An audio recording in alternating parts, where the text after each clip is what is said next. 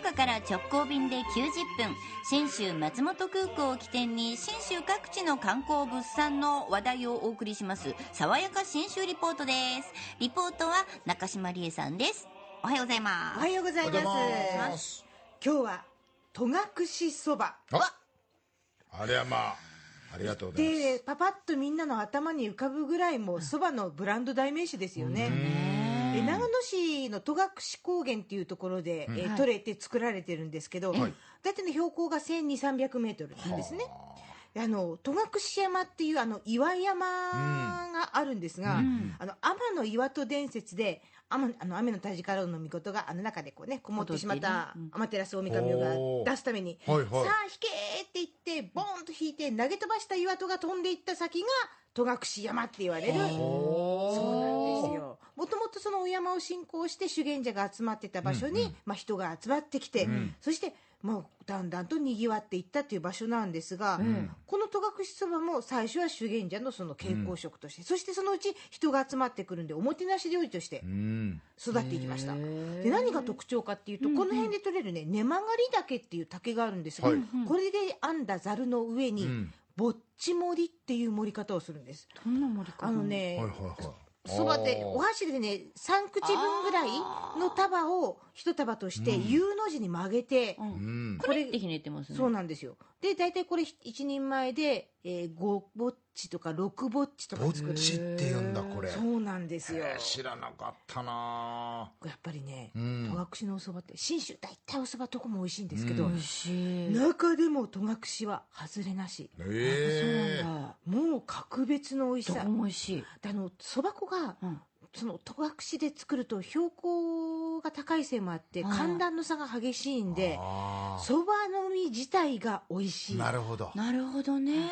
そこへ持ってきて戸隠山のまあ恩恵でしょうね、水がめちゃめちゃ美味しい。なるほどな。だからね格別なおそばになるんです、でおそば好きには絶対特に今年うん。戸隠に遊びに行ってほしい。今年？なんで？実はね毎年新そばの時期にはい。戸隠そば祭りっていうのをやってるんですがはそれが今年記念すべき50回目を迎えるんですよ。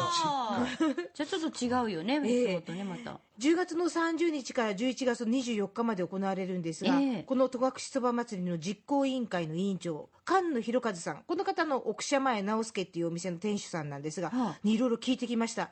一番長く楽しめるのが11月の1日から24日まである新そばの半ざる食べ歩きっていうんですよ。はいはいはい。半ざるいいっすね。えさっき一部あの、大体一人前で56ぼっちって言ったんですがこの半分23ぼっちずつ23食べていける。で2200円でチケットを買うと5軒分楽しめるんですね。なるほどなるほど。この楽しみ方について菅野実行委員長はこうおっしゃってました。自分の、ね、好きなお店もこうあったりもするけどもでも今まで行けなかったお店もそう気軽にこう行けてでいろんなこうお蕎麦の味が味わえるっていう。だからうちその、ね、うちの味はこういうもんですということをやっぱりどの今蕎麦屋の2代のも本当に頑張ってる、ね、若い連中揃ってるからだからそこの味をこう楽しんでもらえるっていう。うん。いいっすねこれは。ね。めちゃくちゃいい。うん。うん。で1軒目行ってもう少しこういう味が好きとか、つゆの甘みとか、ん。あのそばの太さとか、言ったら絶対店主の皆さんがじゃあ次ここ行ったらってアドバイスしてくれるって。うわあそうなの？うん、おっしゃってましたよ、すごい忙しかったら無理かもしれませんが、みん。なこうおそばの好みって個人の意見なんで、それもまた探し当てる楽しみみたいなのがあるみたいで。それ自分で探すのは大変だけど教えていただけたらそうそうそう。最短でできますよね。でもね多分ね店先で盛り上がって隣のテーブルくらい聞くとかいうのもあるんじゃないかなと私も思うんですけどね。その他にもですね、えー10月の31日にはこのそ戸隠のお蕎麦を献納するという、えー、立てまつるお蕎麦ですね。献納祭というのが行われるんですが、これどういうものなのかも聞いてきましたその年取れたそばをやっぱりこう戸隠神社というかね戸隠の神さんにあの今年もうできたんで、ね、あの明日からちょっとこれでまた商売させてもらうという意味を込めてそば、をこう神社の神さんの方にこう献納するんですよね。しかもそれをあの限定100食ですけれども、あの食べることもできるっていうのも用意するっておっしゃってましたね。やっぱつゆの元の醤油も長野で作ってますしね。ねいいですよね。付け合わせのわさびも長野ですからね。そうだよ。楽しいでネギもあるしね。あと50回記念なんでって言って今年は夏7月27日の土曜日に戸隠そばフェスっていうフェスをやると。へえあのライブとクラフト市とかワークショップとかあるんですけど、へーこのフェスのしんあの出演者の中にシンセサイザー奏者の北郎さんがいるんですよ。すっごい戸隠ファンで「俺行くよ」って一言で来たと。そばファンがいるんだ。そうなんですよ。すごいね。しかもびっくり、取れえ取れたての夏の新そばっていうのがあって、はいはいはい。夏の新そばってびっくりでしょ、こんなふうにおっしゃってました。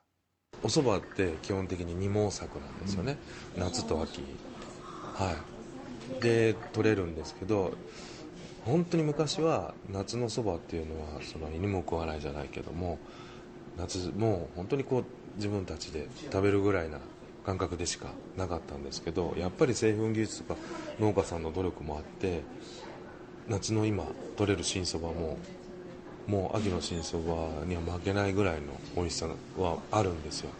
はい。へえ。最近やっと九州でも夏の新そばがだんだん出てきたぐらいですもんね。まだまだ全然やっぱあのお蕎麦の有名なお店行っても夏新そばはないって言いますね。